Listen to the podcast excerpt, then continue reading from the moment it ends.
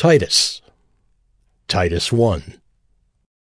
Paul, a servant of God and an apostle of Jesus Christ, for the sake of the faith of God's elect and their knowledge of the truth, which accords with godliness, in hope of eternal life, which God, who never lies, promised before the ages began and at the proper time manifested in his word through the preaching with which I have been entrusted by the command of God our Savior. To Titus, my true child in a common faith, grace and peace from God the Father and Christ Jesus our Savior. This is why I left you in Crete, so that you might put what remained into order and appoint elders in every town as I directed you. If anyone is above reproach, the husband of one wife, and his children are believers and not open to the charge of debauchery or insubordination. For an overseer, as God's steward, must be above reproach. He must not be arrogant or quick tempered or a drunkard or violent or greedy for gain but hospitable, a lover of good, self-controlled, upright, holy and disciplined. He must hold firm to the trustworthy word as taught, so that he may be able to give instruction in sound doctrine and also to rebuke those who contradict it. For there are many who are insubordinate, empty talkers and deceivers, especially those of the circumcision party. They must be silenced, since they are upsetting whole families by teaching for shameful gain what they ought not to teach. One of the Cretans, a prophet of their own, said, Cretans are always liars, evil beasts, lazy gluttons. This testimony is true. Therefore rebuke them sharply, that they may be sound in the faith, not devoting themselves to Jewish myths and the commands of people who turn away from the truth. To the pure, all things are pure. But to the defiled and unbelieving, nothing is pure. But both their minds and their consciences are defiled. They profess to know God, but they deny Him by their works.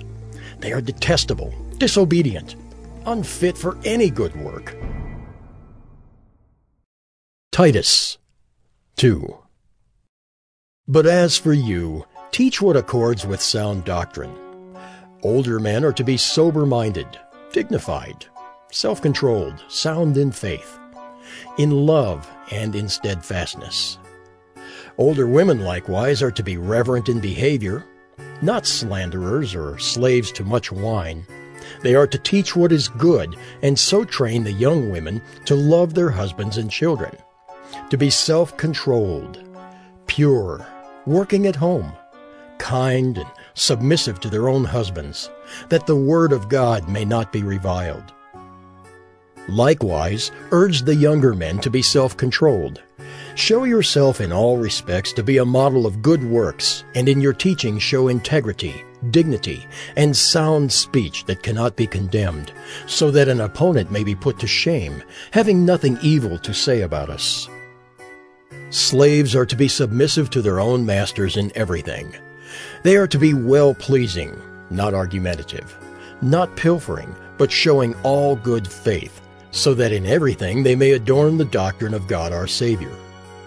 For the grace of God has appeared, bringing salvation for all people, training us to renounce ungodliness and worldly passions, and to live self-controlled, upright, and godly lives in the present age, waiting for our blessed hope, the appearing of the glory of our great God and Savior, Jesus Christ, who gave himself for us to redeem us from all lawlessness and to purify for himself a people for his own possession who are zealous for good works.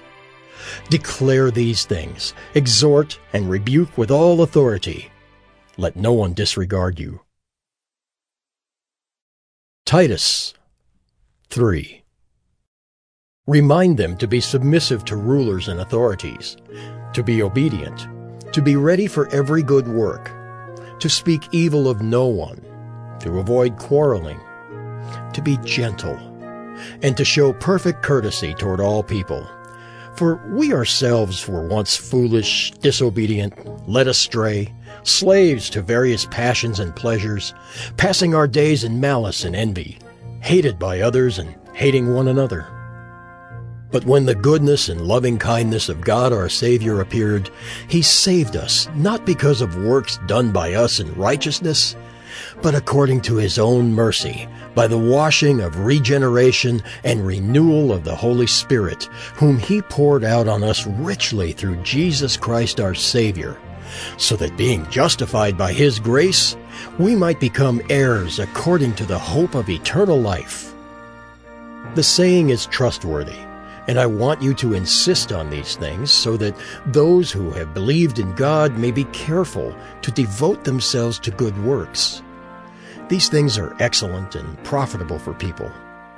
But avoid foolish controversies, genealogies, dissensions, and quarrels about the law, for they are unprofitable and worthless.